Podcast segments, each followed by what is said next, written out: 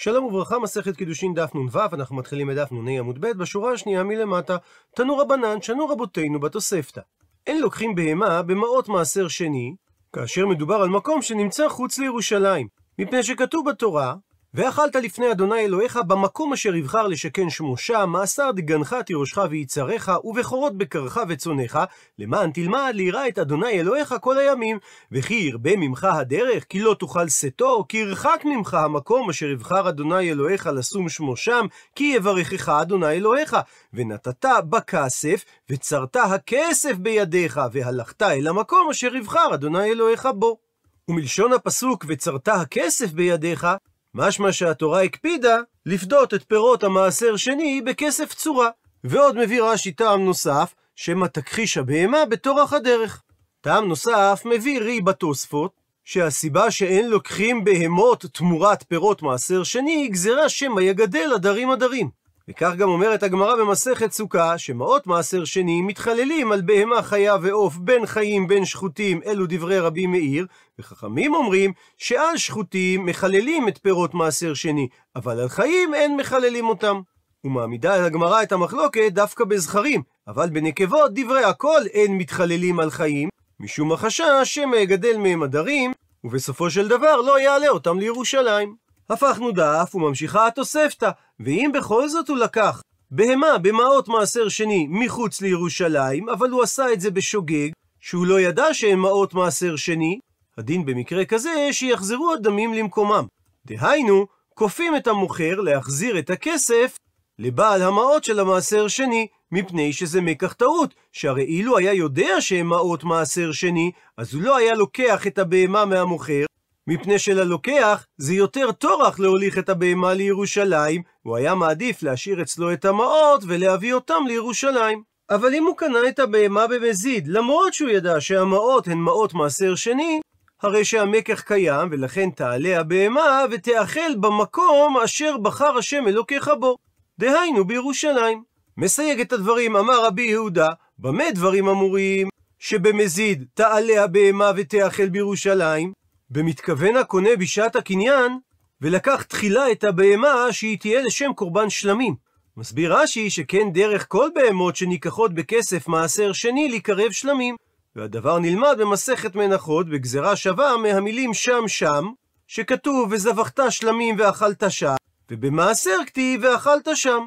אבל מאיזיד כזה במתכוון להוציא מעות מעשר שני לחולין, שמראש הוא לקח את הבהמה מהמוכר כדי לאוכלה חוץ לירושלים, אז במזיד כזה, בין אם הוא שוגג ולא ידע שהמעות הן מעות מעשר שני, בין אם הוא מזיד וידע שהמעות מעשר שני, יחזרו דמים למקומם. בשוגג יחזרו הדמים למקומם משום שזה מקח טעות, ובמזיד יחזרו הדמים למקומם, כפי שתסביר הגמרא בהמשך, שקונסים את המוכר. משום שלא העכבר הוא האשם היחידי בגניבה, אלא לא פחות מכך אחראי החור שהוא מאפשר לו לגנוב. ולכן כנסו חכמים את המוכר בזה שהוא מאפשר ללוקח לעבור עבירה.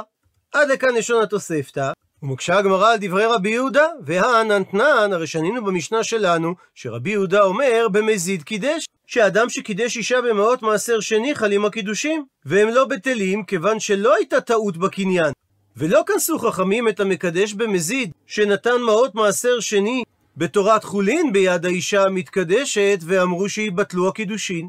וזה לכאורה סותר את דברי רבי יהודה בתוספתא, שאמר שבמתכוון להוציא מעות מעשר שני לחולין, גם במזיד יחזרו הדמים למקומם. עונה על כך אמר רבי אלעזר, שהיות והאישה המתקדשת יודעת שאין מעות מעשר שני מתחללים על ידה, אלא הן נשארות בקדושתן, לכן היא לא נתכוונה להוציא את המעות לחולין, ועולה ואוכלתו בירושלים. ולכן אין צורך להטיל קנס ולבטל את הקידושין.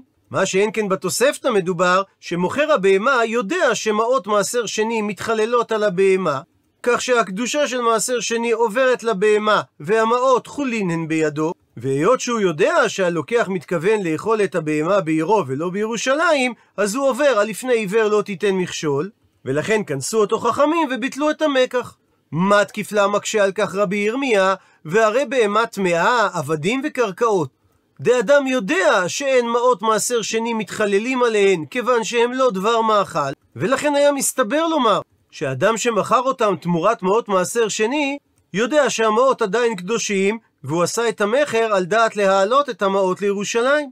ותנן, ולמרות זאת שנינו במסכת מעשר שני, שאין לוקחים בהמה טמאה או עבדים או וקרקעות במעות מעשר שני, אפילו בירושלים. ואם בכל זאת לקח אחד מאלה במעות מעשר שני, הדין שיוכל כנגדן. זאת אומרת שהקונה ייקח מעות חולין משלו, ויחלל עליהם את קדושת המעות שנמצאות ביד המוכר, ויעלה לירושלים ויקנה בהם דבר מאכל, ויאכל אותו בקדושת מעשר שני. זאת אומרת שלא סומכים על כך שהמוכר ינהג קדושת מעשר שני בכסף שהוא קיבל. ומדוע אמר רבי אלעזר שסומכים על כך שאישה המתקדשת במעות מעשר שני, כן תנהג בהם קדושת מעשר שני? אלא מתרצת הגמרא, הכה, באישה חברה עסקינן.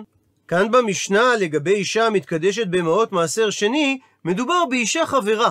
דהיינו תלמידת חכמים, דידעה שאין מעשר שני מתחלל על ידי קידושיה, ולכן ניתן לסמוך על כך שהיא תעלה ותאכל אותם בקדושה בירושלים. אבל סתם מוכר, אין סיבה לחשוב שהוא יודע שאין מעשר שני מתחלל על בהמה טמאה, ולכן אמרה המשנה שמחייבים את הלוקח לחלל את קדושת המעות שנמצאות אצל המוכר ולאכול כנגדן בקדושה בירושלים.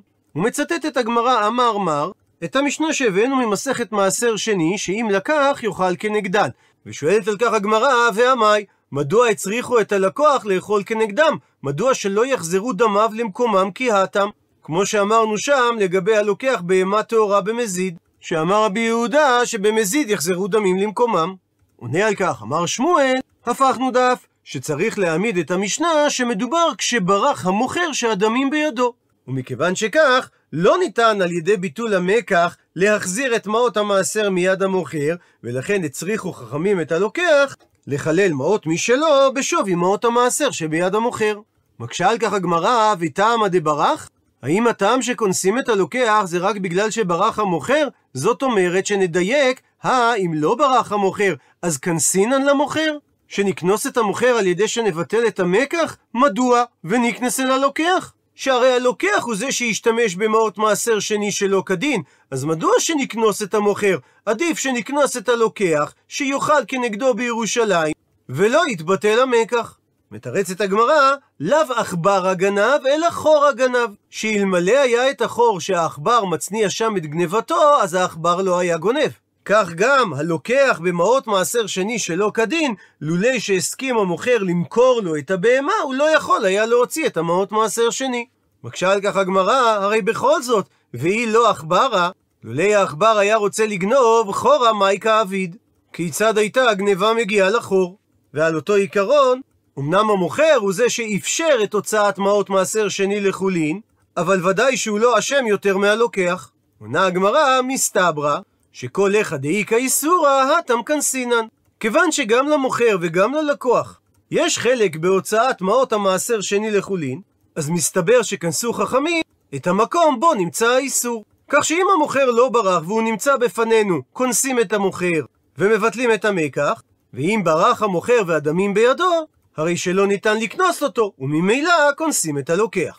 ואומרת המשנה, אדם המקדש בעורלה או בכלי הכרם או בשור הנסכל או ובעגלה ערופה או בציפורי מצורע או ובשיער נזיר או ופטר חמור או ובשר בחלב או וחולין שנשחטו באזהרה שהמכנה המשותף של הרשימה הזאת שכולם איסורי הנאה. הדין במקרה כזה שהאישה אינה מקודשת. אבל אם הוא לא קידש אותה ישירות באיסורי ההנאה, אלא מחרן וקידש בדמיהן דהיינו, בכסף שהוא קיבל עבורם, במקרה כזה האישה מקודשת. כי אין הדמים נתפסים באיסור ההנאה.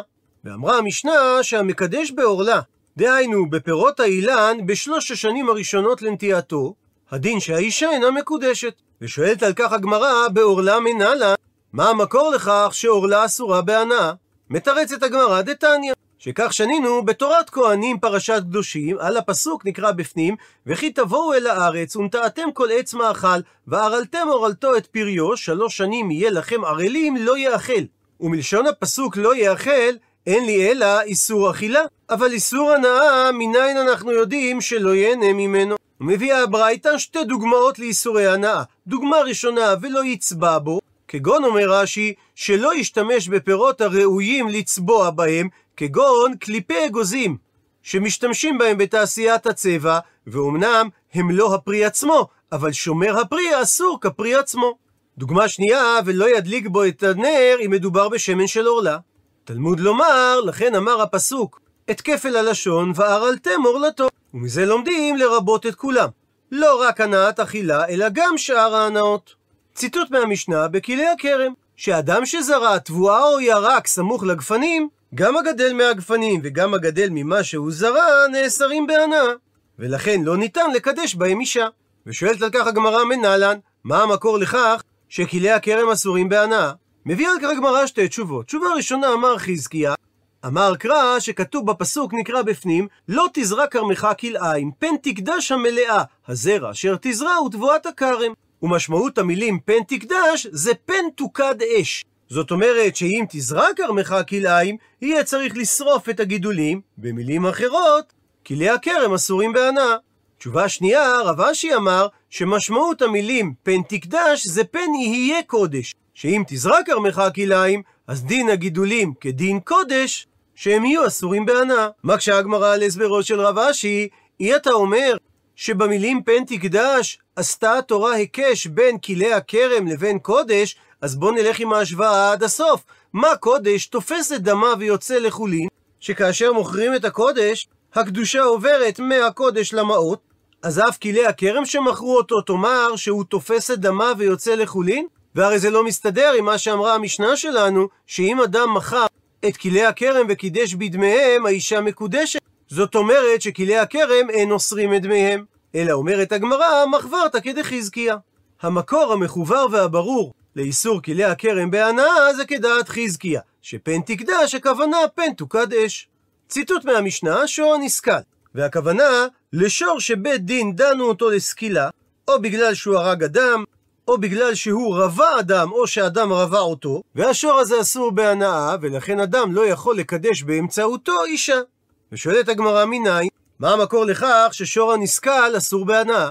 עונה הגמרא דתניא, שכך שנינו במכילתא, על הפסוק נקרא בפנים, וכי ייגח שור את איש או את אישה ומת, סקול יסקל השור ולא יאכל את בשרו, ובעל השור נקי. ואמרה המכילתא, ממשמע שנאמר, סקול יסקל השור, אז איני יודע שנבלה היא? ונבלה ודאי אסורה באכילה. אז אם כך, מה תלמוד לומר בהמשך הפסוק, לא יאכל את בשרו? אלא מגיד לך הכתוב, שאם שחטו לאחר שנגמר דינו, הוא אסור באכילה. וזה שהשור אסור בהנאה מניין, תלמוד לומר, ובעל השור נקי. ושואלת המחילתא, מהי משמע? כיצד מהמילים בעל השור נקי אתה לומד שהוא אסור בהנאה? שמעון בן זומא עונה על כך ואומר שזה כאדם שאומר לחברו יצא פלוני נקי מנכסיו ואין לו בהם הנאה של כלום. ולכך גם מתכוון הפסוק בביטוי ובעל השור נקי, שבעל השור הפסיד את שורו לגמרי. ונסכם את דברי המחילתא בטבלה הבאה. מהמילים סקול יסכל השור למדנו איסור אכילה לאחר סקילה. ומהמילים ולא יאכל את בשרו למדנו איסור אכילה בנשחט השור לאחר שנגמר דינו. ומהמילים ובעל השור נקי למדנו שהשור אסור בהנאה. ומקשה הגמרא, ממאי, מי אמר לך, דהי, שזה שכתוב לא יאכל את בשרו, להיכא דשחית לאחר שנגמר דינו הוא דעתה. מי אמר שמהמילים ולא יאכל את בשרו לומדים איסור אכילה בנשחט לאחר שנגמר דינו? דילמה, אולי, היכא דשחית לאחר שנגמר דינו שרי. אולי במקרה שנשחט השור לאחר גמר הדין הוא מותר באכילה. והא, וזה שאמרה התורה לא יאכל, זה רק היכא דסקלי מיסקלו דעתה. זה בא לאסור את השור בהנאה, רק במקרה שהשור נסכל בפועל. מפני שניתן ללמוד מהלשון לא יאכל גם איסור הנאה, וכדרבי אבאו אמר רבי אלעזר. דאמר רבי אבאו אמר רבי אלעזר, שכל מקום שנאמר בתורה לא יאכל, או לא תאכל, או ולא תאכלו, הלשון הזו כוללת שני איסורים, אחד איסור אכילה ואחד איסור הנאה. אלא אם כן, עד שיפרט לך הכתוב שלא מדובר על איסור הנאה, כדרך שפירט לך בנבלה. שמכך שהתורה הייתה צריכה לפרש בנבלה שהיא מותרת בהנאה, שהרי אמרה התורה על הגר אשר בשעריך תתננה ואכלה, ולא נכתב באיסור נבלה אלא הלשון שלא תאכלו. אז שמע מינה שהלשון לא תאכלו כוללת גם איסור אכילה וגם איסור הנאה. אז על אותו עיקרון, אם לגבי שור הנסכל נאמר לא יאכל, ולא פירט אחריו הכתוב היתר, הרי שהמילים לא יאכל כוללות בתוכם איסור הנאה. ואם נשאל, הרי המחילתא למדה איסור הנאה מזה שכתוב ובא לשור נקי, על כך ניתן לתרץ שזה נצרך לדרשה אחרת, מהדרשות שתזכיר הגמרא בהמשך. ונסכם את שלב השאלה בטבלה. המחילתא אמרה שמהמילים ולא יאכל לומדים שיש איסור אכילה בנשחט לאחר שנגמר דינו. ועל כך שואלת הגמרא, אולי אין איסור אכילה בנשחט לאחר שנגמר דינו? ומהמילים ולא יאכל את בשרו נלמד שיש איסור הנאה לאחר סקילת השור, על פי העיקרון שאמר רבי אבאו בשם רבי אלעזר, שכל מקום שאמרה התורה איסור אכילה, זה כולל בתוכו גם איסור הנאה. אלא אם כן אמרה התורה במפורש אחרת, כמו שהיא אמרה לגבי נבלה. ועל פי ההסבר הזה, נצטרך לומר שמהמילים ובעל השור נקי, לומדים דרשה אחרת, ולא שהשור אסור בהנאה. דוחה הגמרא שלא ניתן לומר שהמילים לא יאכל מלמדות על איסור הנאה, כי הני מילי, מה שאמר רבי אבאו בשם רבי אלעזר, שניתן ללמוד איסור הנאה מלשון אכילה, זה רק היכא דנפקא לן איסור אכילה מלא יאכל. זאת אומרת, זה רק היכן שאיסור האכילה נלמד מהמילים לא יאכל, שכיוון שהייתה התורה צריכה להזהיר אותנו באיסור האכילה, אז היא כללה גם את כל ההנאות בלשון זו. מה שאין כן הכה, כאן לגבי שור הנסכל, איסור אכילה מסקול יסקל נפקא. שאיסור האכילה נלמד מכך שכתוב שהשור סקול יסקל, וכמו שאמרה הגמרא קודם, אם השור נסקל הרי הוא נבלה, וודאי שהוא אסור באכילה. ובנוסף לכך אומרת הגמרא, דאי סלקא דעתך. אם אכן היה עולה על דעתך לומר שהמילים לא יאכל לאיסור הנאה ודכתיב, אז אם כך נכתוב קרא לא יהנה. ולמה נקטה התורה איסור הנאה בלשון אכילה? וממשיכה הגמרא, היא נמי, וגם אם נסביר שניתן היה ללמוד את איסור הנאה מהמילים לא יאכל, עדיין נשאלת השאלה, המילים את בשרו למה לי? ונעזר שוב בטבלה. דוחה הגמרא שלא ניתן לומר שהמילים לא יאכל מדברות על איסור הנאה, כי מה שאמר רבי אבאו בשם רבי אלעזר, שהמילים לא יאכל כוללות בתוכם איסור הנאה, זה רק כאשר יש במילים הללו איסור הנאה ואכילה ביחד. וכאן, איסור האכילה כבר נלמד מסקול יסקל, אז הוא לא כלול במילים ולא יאכל. סיבה שנייה שלא ניתן לומר שמדובר פה רק באיסור הנאה, כי אז התורה הייתה צריכה לומר לא יהנה, ולא לנקוט לשון של איסור אכילה. סיבה שלישית, שגם אם תאמר שהמילים לא יאכל הכוונה לאיסור הנאה בלבד, מדוע הוסיפה התורה ואמרה את בשרו? אלא בהכרח מסכמת הגמרא את הדחייה, שאף על גב דשחטי כאין בשר, שאפילו אם השור הנסכל נשחט כמו בשר רגיל לאחר גמר הדין, הוא יהיה אסור באכילה. מה תקיפלה מקשה מר זוטרא? ואימה אני מילי, ואולי מה שהשמיע לנו הפסוק, שהיכן ששחט את השור הנסכל לאחר גמר דינו שהוא אסור באכילה, זה רק היכא דבדק צור ושחט בה. זאת אומרת, רק במקרה שהוא שחט את הבהמה על ידי סכין צור. כי באופן הזה דמיכזה כסקילה, שזה נראה כסקילה. ואת האיסור הזה מנבלה, דהיינו מסקול יסקל השור, לא ניתן ללמוד, שהרי על ידי השחיטה לא מדובר על נבלה. אבל במקרה ששחטי את השור הנסקל לאחר גמר דינו בסכין, אולי באופן הזה לא אסרה אותו התורה. ומביאה הגמרא שתי דחיות לקושייה של מר זוטרא. תירוץ ראשון, מידי סכין באוראי תכתיב. כלום כתבה התורה שצריך לשחוט בהמה דווקא בסכין? וכיוון שזה לא כתוב, אז ממילא גם כאשר שחטו בהמה בצור, זה לא נחשב סקילה אלא שחיטה כשרה. אז אם מסר לך הכתוב את בשרו של השור, שנשחט לאחר גמר דינו, אין הבדל אם הוא נשחט בצור או נשחט בסכין. ועוד תירוץ שני, הרי תניא, הרי שנינו בברייתא במסכת חולין, בכל שוחטין, בין בצור, בין בזכוכית, בין בקרומית של קנה. כך שוודאי ששחיטה בצור שווה לשחיטה בסכין. הוא מסביר דוקטור משה רענן בפורטל הדף היומי את המושג קרומית הקנה. לאחר הסרת השכבה החיצונית של הקנה שמתקלפת בקלות, נחשפת שכבה בהירה דקה מבריקה וקשה יחסית, הצמודה לשכבה עבה שהיא למעשה עיקר הקנה. שתי השכבות הפנימיות נשארות צמודות זו לזו גם לאחר התייבשות הקנה. וניתן לבודד שכבות אלו בעזרת חיתוך הקנה לאורכו, קילוף השכבה החיצונית וסילוק הרקמות הרכות. לאחר מכן ניתן להשחיז את הקליפה על מנת לייצר להב חד. ייתכן שבעת הכנת הקרומית לא חתכו את הקנה לכל אורכו, אלא השאירו קטע שלם שיכול היה לשמש כעין ידית לאחוז את הסכין.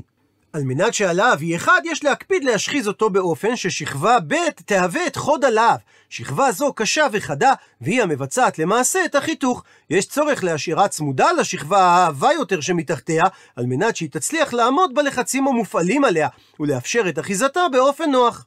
וממשיכה הגמרא ושואלת, והשתא, ועכשיו שהגענו לשלב דנפקא לן, שלמדנו את איסור אכילה ואיסור הנאה, תרווי ושניהם, מזה שכתוב לא יאכל, שהרי לפי הלימוד של רבי אבאו בשם רבי אלעזר, אם מהמילים ולא יאכל לומדים איסור אכילה בנשחט לאחר שנגמר דינו, כל זמן שלא פירשה התורה אחרת, הרי זה כולל גם איסור הנאה?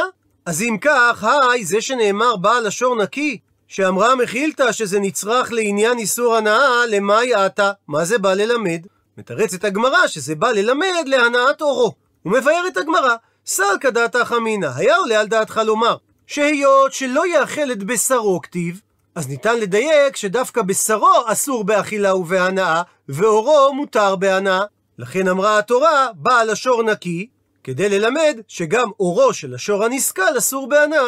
שואלת הגמרא, ולהנח תנאי, ולפי התנאים, דמפקלי היי, שהם לומדים מהמילים בעל השור נקי, לחצי כופר או ולדמי ולדות, הוא מסביר רש"י, חצי כופר הכוונה, שאם שור תם הרג אדם, נקי בעליו מלשלם חצי כופר, למרות שאם היה מדובר על שור מועד, אז הבעלים היה צריך לשלם כופר שלם. ודמי ולדות הכוונה, שאם השור נגף אישה הרה ויצאו ילדיה, אז אין בעל השור משלם דמי ולדות לבעל. בשונה מאדם שנגף אישה הרה ויצאו ילדיה, שהוא כן משלם דמי ולדות לבעל. אז לפי התנאים הללו, הנאת אורו מנהלהו. מהיכן הם לומדים שיש איסור הנאה מהאור של השור הנסכל?